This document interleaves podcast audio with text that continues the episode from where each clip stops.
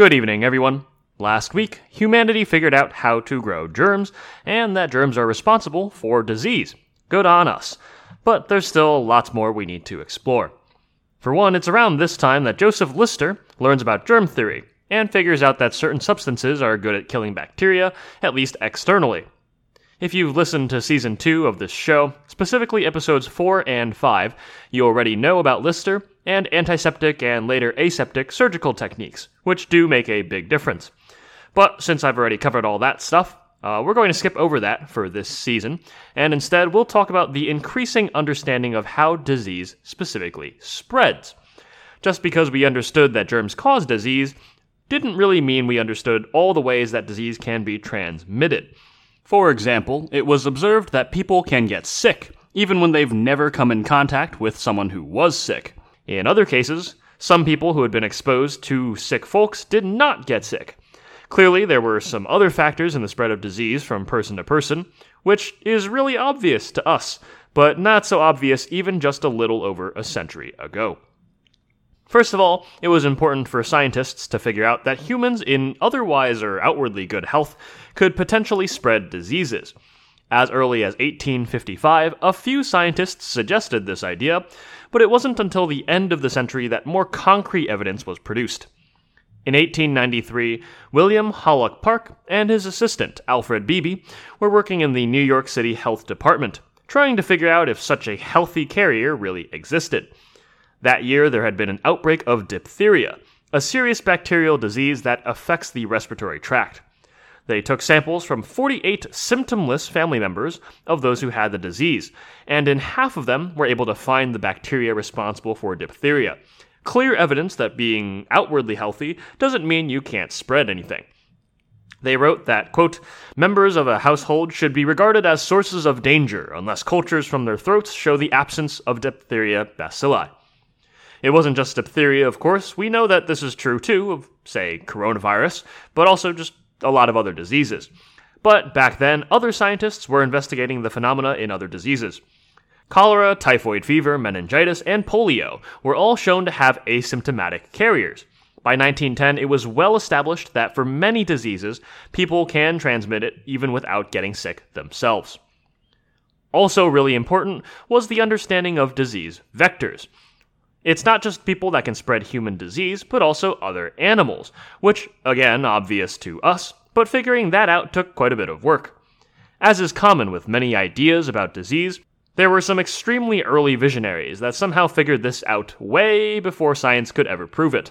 All the way back in 1790, a physician and veterinarian first observed that the same parasites might live in multiple animals throughout their lives.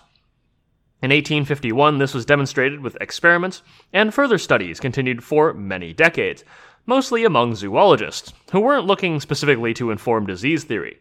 In 1868, it was shown that dog tapeworms could be transmitted by dog lice, in a useful but just all around gross discovery. In 1877, Patrick Manson discovered that the parasitic worm responsible for the disease, filariasis, gets sucked up by mosquitoes when they feed on humans, and then those worms develop in the mosquitoes. Manson doesn't get a ton of credit usually, but he's important because in 1894 he proposes that malaria is spread by mosquitoes.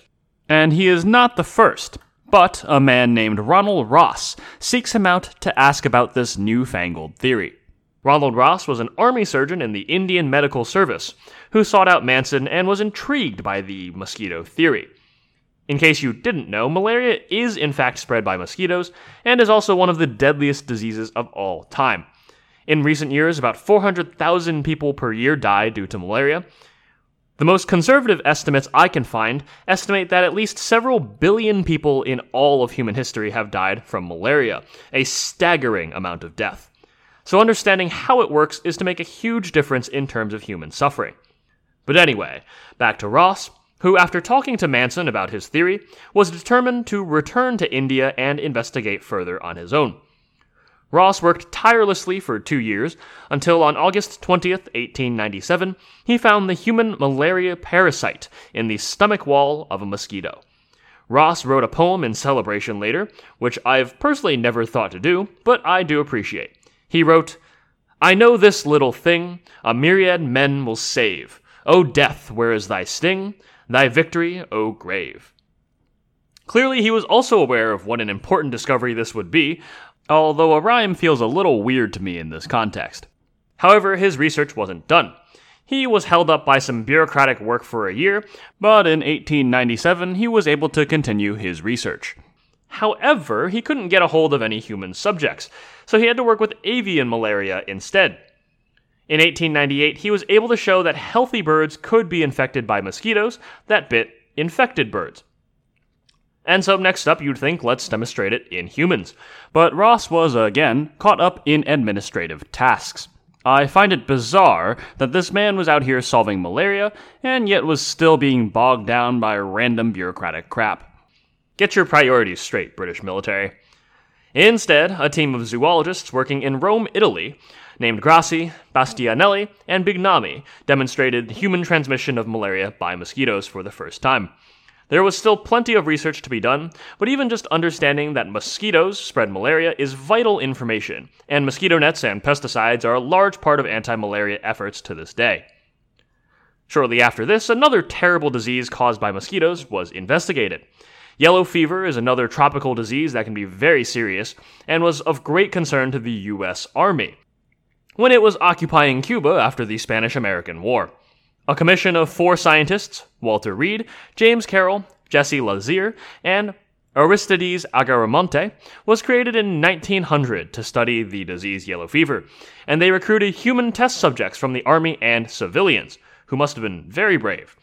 One of the scientists, Lazear, actually contracted the disease by accident during experiments and died. I'm very glad my scientific research is incapable of getting me killed. Within two years, it was for sure shown that the mosquito was responsible for the spread of yellow fever, but also that it was not contagious by any means except for mosquito.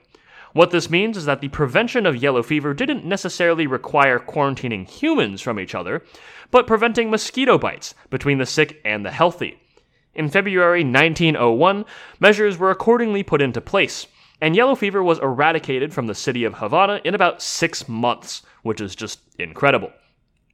Just like in last week's episode, where a flood of research to find microorganisms responsible for disease started after the first discovery, after the first vector animals were discovered, it became a hotbed of research. By 1910, we as a species had figured out the transmitting animals for malaria, yellow fever, plague, dengue fever, Rocky Mountain spotted fever, typhus, and sandfly fever. As with yellow fever, understanding exactly how these diseases were spread greatly improved our ability to combat them, even without medicines to truly treat them yet. It's common knowledge nowadays, but understanding that animals could transmit disease and being able to figure out exactly which animals are responsible is incredibly important to fighting disease. That's it for this week. Thanks for listening, and please reach out to me with the links in the show notes. I always love hearing from folks. And thanks too, of course, to Jojo Tang for editing, Angie Lee for our cover art, and Musopen for our music.